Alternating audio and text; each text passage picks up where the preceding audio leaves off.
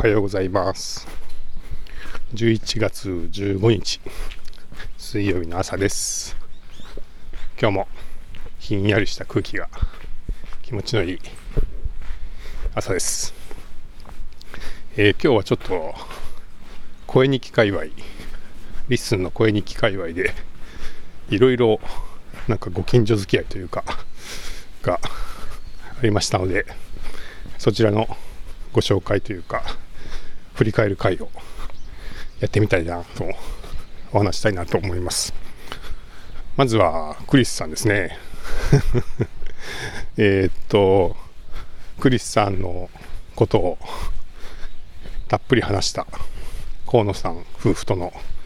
回を昨日ですかね、配信したばっかりですけど、なんとですね、その会話の様子を聞きながら副音声的に一人で感想を話すっていう、そんな声日記が届きまして、もうびっくりですよ。はい、何かしらの感想はくれるかなとは思ってたんですけど、ちょっとね、想像の斜めを上を行くというか、そうきたかっていう感じで、これまでもね、ドラマのね、副音声をドラマを見ながら 副音声を撮るっていう、副音声的な収録をするっていう、元の音がない中でやるっていうのを、されてる方がいましたけど、そうじゃなくて、もうちっちゃい音で元の音声を流しながらそれに対して返事をするっていうね、形式が届きまして、いや相変わらず確かにクリスさん面白いなっていうはい、確かにクリスさん面白いなっていう、このじんわりくる感じ、なんかなんだかんだ言いながら僕も感じてる感じがします。はい、クリスさん面白いなっていうネタを考えるときに、もはや河野妻さんの笑い声が勝手に蘇ってくるっていうね感じにはなっていて、楽しそうに話す感じっていうのはなんかいいですね。はい、なんかだんだんその2つが僕はくっついてきて、クリスさんが出てくると河野妻さんの笑い声が聞こえてくるみたいな、なんかそういうセットコンテンツみたいになってきてる自分がいます。はい、クリスさん面白いですね。はい、ちなみに僕のこの声日記素材はこんな風に使っていただいて、もちろん全然大丈夫なんで、もし誰かが音声かぶしたい人がいれば、いやそんな人いないですね普通いないとは思いますけど、どうぞ自由に使ってください。はい、そしてですね、その副音声ネタで言うと、さっき言ったそのドラマに副音声を話すっていうのを始めたのは小倉さんですよね。はい、宮さんなりすますっていう NHK のドラマに対していきなり見ながら副音声だけを話すっていう会をしてましたけど、それに対して小田陣さんも乗っかって、小倉さんの副音声にさらに副音声をかぶせるっていうやってましたけど、僕はですね、その副音声に乗っかりはしなかったんですけど、実は、その配信を聞いて気になったので、美輪さんなりすますを見始めたんですよ。そしたら美輪さんなりすますにはまってしまいまして、はい、今めちゃめちゃ楽しみに毎日見てます。はい、なんでしょうね、美輪さんっていう映画オタクが家政婦になりすますっていうね、憧れの映画スターが家政婦を募集していて、でその家政婦の条件資格があるんですけど、全然それを満たしてなかったんですけど、ふらふらとお屋敷の前に様子を見に行ったら、本物の美輪さん、本物の家政婦になる人が目の前で事故を起こして、で代わりにね、つい、その本物になりすまして屋敷に入っていって家政婦になりすますっていうそういう映画オタクの話ですけど、なかなか面白いですよね。はい、なんかオタクが勝つみたいなのが面白いですね。はい、で、すっかりハマっていて見てますっていうことで、その声日記をね聞いてたら、こんな面白い、ドラマのネタ教えてもらって、小倉さん、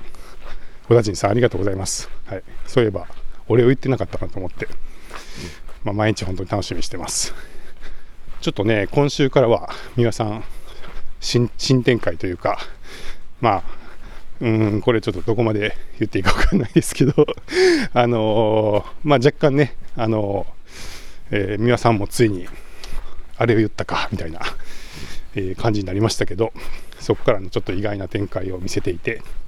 さてどうなるのかなっていう、先週末の予告編でね、若干こう想像しい感じの予告編が流れてたんで、どうなのかなと思って、はい、また目が離せないなと思って見てます。はい、ドラマで言うとですね、他にはリビルド FM、結構、まあ、テック界では割と聞いてる人が多いんじゃないかと思うリビルド FM っていう、まあ、有名なポッドキャストがありますけど、まあ、僕も割と宮川さんも知り合いなんで、ちょこちょこ聞いてるんですけど、先日ですね、白さんですかね、白郎さんの回で、プルートっていう、その浦沢直樹、まあ、手塚治虫原作、浦沢直樹さん作の、アニメ、漫画のアニメ化を今ネットフリックスでやっていて、まあ、それの紹介をされてて、でへーって思って、でまあ実は僕は、その漫画で連載してた頃の作品も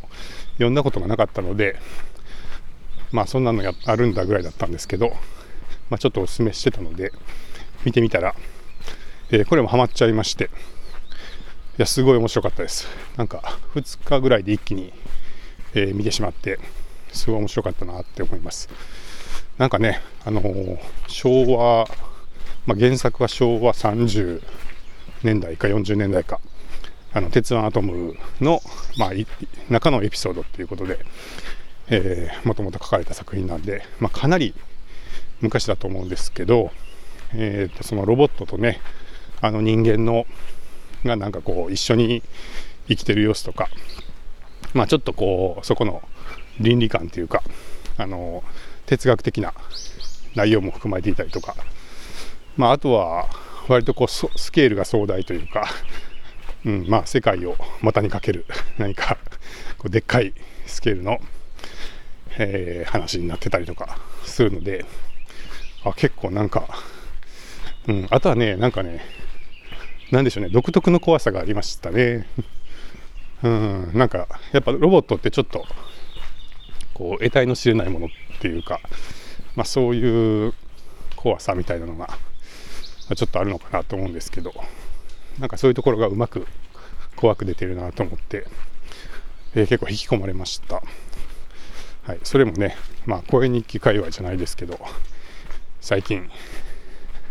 ポッドキャストから教えてもらって、知れた、面白い体験だったなって思います。はい、そしてまあ声日記界隈の近所付き合いの話を続けますとですね。先日メガネのレンズを買いに行ったっていう話を声日記で話したんですね。僕はもうメガネが汚れてるのが気になって仕方がないので、もうしょっちゅう台所の食器用の洗剤でこう手でこすって洗ってたんですけど、まあ、あんまりねこう粗めの布でレンズをこすったりとかすると傷がつくかなと思って、まあ、いつも水洗いを心がけてたんで、まあ、一応こうレンズに傷がつかないようにっていう気持ちを使ってたつもりなんですけど、だんだんね細かい傷というか、まあ、ちょっと曇って見える、薄く曇って感じるぐらいにちっちゃいこう表面の傷が増えていって、でそれが気になったんで、まあ、新しいレンズに変えましたっていう話だったんですけど、そしたらですね、まずそのコメント欄に、熊尾パパさんから、結構有益なコメントをいただきまして、まあレンズをね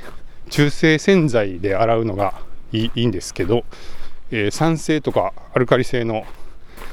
洗剤はコーティングを傷める可能性があるので、中性を買った方がいいですよと。でしかもね、意外と食器洗い洗剤って中性じゃなかったりするんで気をつけてくださいと。でなんか熊尾パパさんは中性洗剤っていうのが意外とあんまり売ってないんで、意外と100均ショップとかで安い洗剤を買ったりしてますっていうお話をいただきまして、ほほーって思ってですね。でいつもゴシゴシとメガネを洗っていた台所の洗剤、うちはキュキュットなんですけど、キュキュットの裏側を見てみたらね、なんと弱酸性って書いてありましてマジかと思って、食器洗い洗剤は全部中性だろうみたいな適当な思い込みでずっと今まで何も考えずにゴシゴシとメガネを洗ってたんですけど、まさかの、中性じゃなかったっていうね、弱酸性ってギュギュッと、書いてありましてうおーと思って、熊尾パパさんすごいなっていうね、なんて有益な情報をくれるんだっていうことでほんでちょっともう全然そういう知らなかった生活の知恵を教えてもらって、でとりあえずキュキュットを使うのはやめようっていうことを思いまして、それで、本当に熊尾パパさんの、アドバイス通りに、翌日ですね100円ショップ、セリアに、会社の帰り道に寄りまして、で100円で、中性洗剤を買ってきました。確かに100円ショップに行ったらなんか何種類か置いてあったんですけど、中性のやつが多くて、いわゆる普通の安い洗剤みたいな感じのやつは中性なんですね。だからなんですかね、いろいろ凝ったやつ、機能性を謳ってるやつとかはいろいろ凝りすぎて中性じゃなくなってるみたいな、そんな感じなんだなっていうのがちょっと、今回分かりまして、すごい助かりましたっていう感じだったんですけど、実はさらに続編がありまして、それを買った次の日かな、中性洗剤を買った、次の日に、はやつーさんのボイログでですね、メガネシャンプーなるものがあるっていうことを知りまして、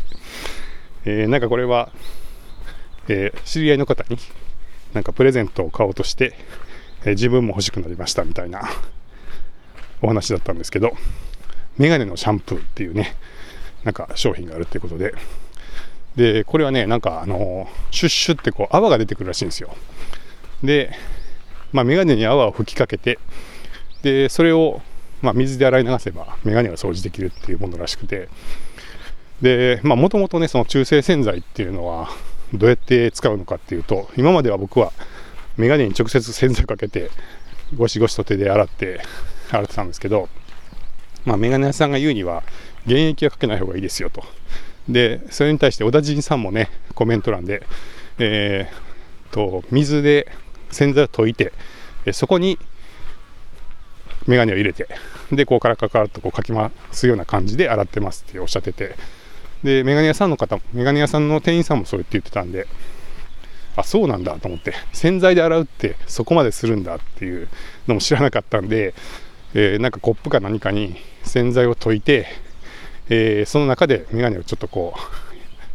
回して洗うみたいなのがどうも正しいっぽいんで、これからそうしようかと思ってたんですけど、そしたらそのはやつーさんが教えてくれたメガネのシャンプーね、泡をピピッと吹きつければあとは流すだけみたいな、それは簡単でいいじゃないかと思ってアマゾンでレビューを見たところ、めちゃめちゃレビューがいっぱいついてて、でしかも、かなりの高評価で、もうこれだけでめっちゃ綺麗になりますみたいなすごい書いてあって、でしかもね355円かなんかで、100円ショップの110円の洗剤に比べたら3倍以上しますけど、とはいえ355円って安かったんで、すぐそちらもポチっちゃいまして、100円の洗剤はね食器でも洗えばいいかっていうことで、ポチって昨日届きまして、で早速使ってみたんですけど、1回目とりあえず洗ってみたらなかなか確かに具合がいい感じがして、結構綺麗になってる気がするし、これだとさすがに傷はつかないだろうっていう気がするので、なかなかいい買い物ができたなっていうふうに思ってます。はい、ということでね、ちょっと声日記便利すぎませんか生活の知恵を、教えてもらえる声日記ということで、ちょっとレンズをね買いに行ってきましたって声日記で喋っていたら、いろいろとこの有益な情報、日常に役立つアドバイスを、まあ熊パパさんや小田陣さんやはやつーさんからいただきまして、いやすごいなと思って、はい、そんなメガネの洗い方まで教えてもらえるのか声日記はっていうねかなりリアルなはい、恩恵を実感しています。はい、皆さんありがとうございます。いや本当に長屋住まいみたいですよね。そんなのねこうやってやればいいんだよとか言ってね、ご近所の人がいろいろ教えてくれるっていう、ご近所付き合いっていう感じがすごいあるなと、思いました。そしてですね、最後に先日僕がちょっとへこんでた弱手取った時に、撮った声日記の回の後なんですけども、まずめちゃくちゃコメントいろいろいただいて、それだけでもうすごい嬉しくて励みになったんですが、その後にですね、まずメチコさんが結構過去のことを声日記で話されている回があって、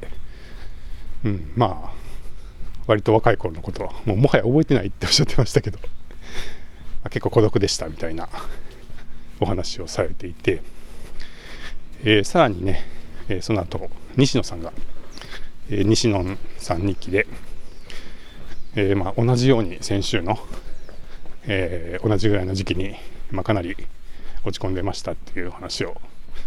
されていて、で、それに対してねカッパさんが、あまりこうネガティブなことを言うと周りの人がどう受け止めるかわからないんで気にしちゃいますねみたいなことを、コメントで書いてたんですけど、まず僕はですねめっちゃ嬉しかったですね。はい、めちこさんも西野さんもそうやって、ちょっとこう気持ちをねこう話されてるのを聞いて、嬉しかったです。なんでしょうね、そういう弱さを見せるというか、そういう、ちょっとマイナスなことというかを話すって、カッパさん気にされてましたけど、僕カッパさんの、いろいろ、少しなんですかねこうローな話というかされてるのも全然嫌じゃないです。はい、というかむしろ元気をもらってるというかもらってますね。はい、でそれは何かって言ったら、今回も僕もね、ちょっと他人の冷たい態度とかちょっとした何気ない言葉で、落ち込みましたみたいな話だったんですけど、それはやっぱり矢印が自分に向いているというか、自分に対して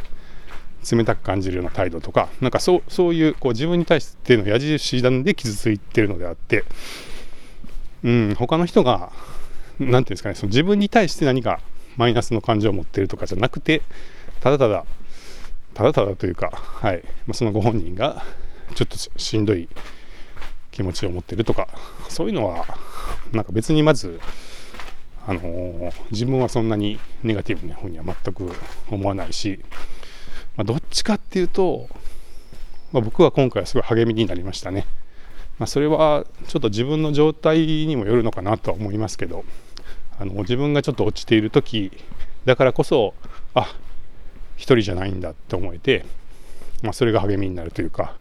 それもねそう言って思う自分の気持ちっていうのもどうなんだろうってちょっと思ったりもしますけどね。人の不幸を喜ぶじゃないけど、こんな風に落ちてるのは僕だけじゃないんだ、だから元気になれるって、そういうのもどうかなって思ったりもしますけど、実際そう思っちゃったんで仕方がないというか、ね、そういうもんなんだなって受け入れてますけど、とにかく僕は励みになって、これが確かにめちゃめちゃ調子が良くて、なんでしょうね、調子がいい時とかだったら、なんかまあそんなに気にも留めずにっていう風になっちゃうかもしれないですけど、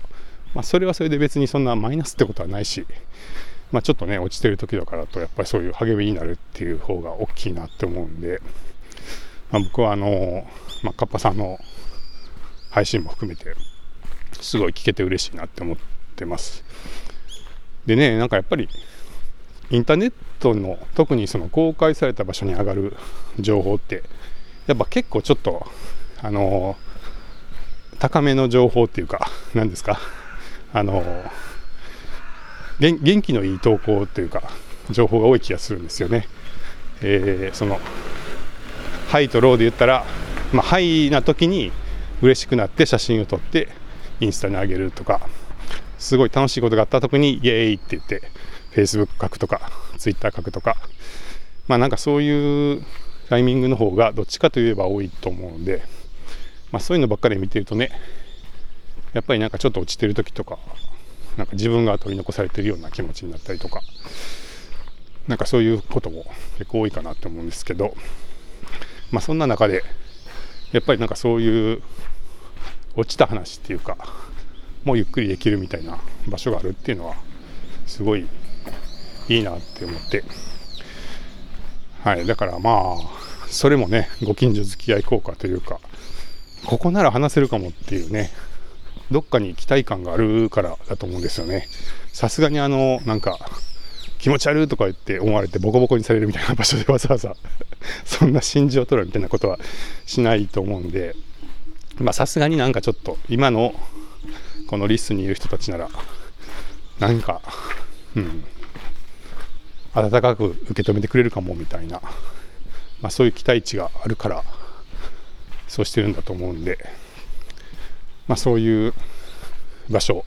でもあるっていうのもまた一つその声日記のねいいところというか、まあ、長屋住まいの嬉しいところ、まあ、ちょっと大変な時もちょっと支えるのかなみたいな、ことで感じてました。はい、まあ、これもねなんか本当前から言ってますけど、どんどん人が増えていくとどうなっていくのかっていうね、まあ、1個の長屋の連島だったのが町になってってなっていくと、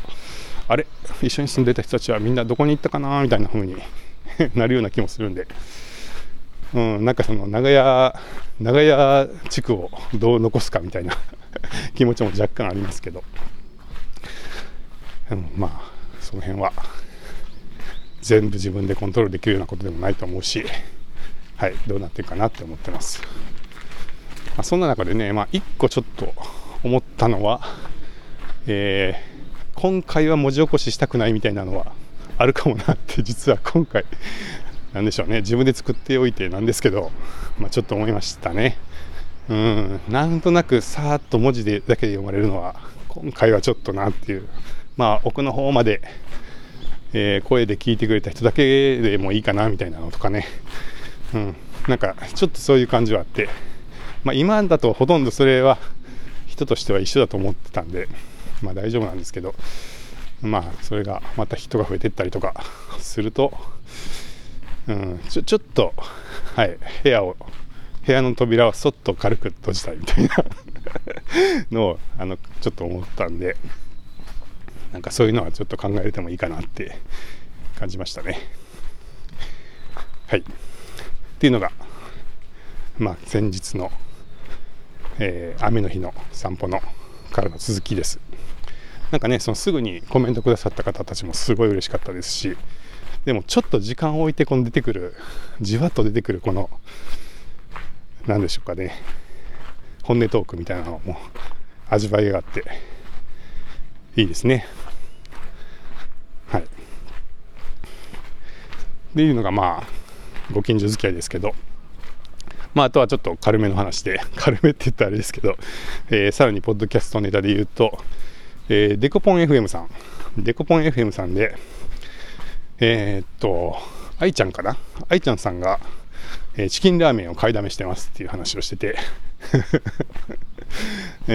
まあ、それに対してのんちゃんがもう天才じゃないのって言っててめっちゃ面白かったんですけどチキンラーメン買いだめするのは天才ってね、何が天才かっていうと、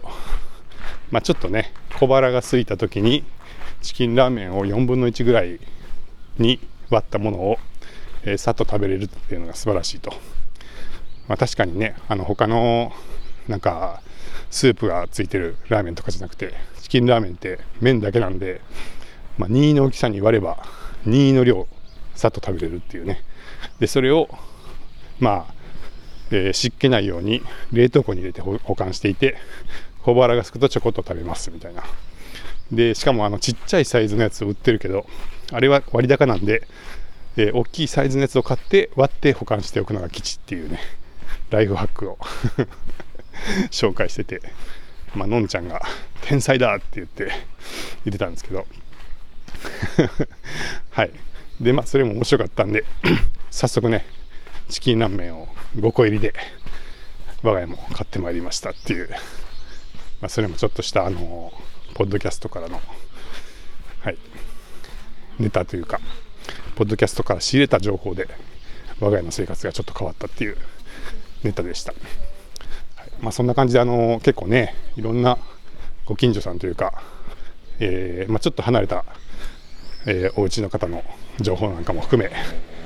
ポッドキャスト界隈でいろいろ活動していると、生活の質がちょっと上がっていくというかね、ちょっと便利だったりとか楽しかったりとか癒されたりとか、生きていけてるなっていうことで、何でしたっけ、リッスン長声日記長屋でしたっけと、ちょっと外のリッスン長の界隈の活動報告でした。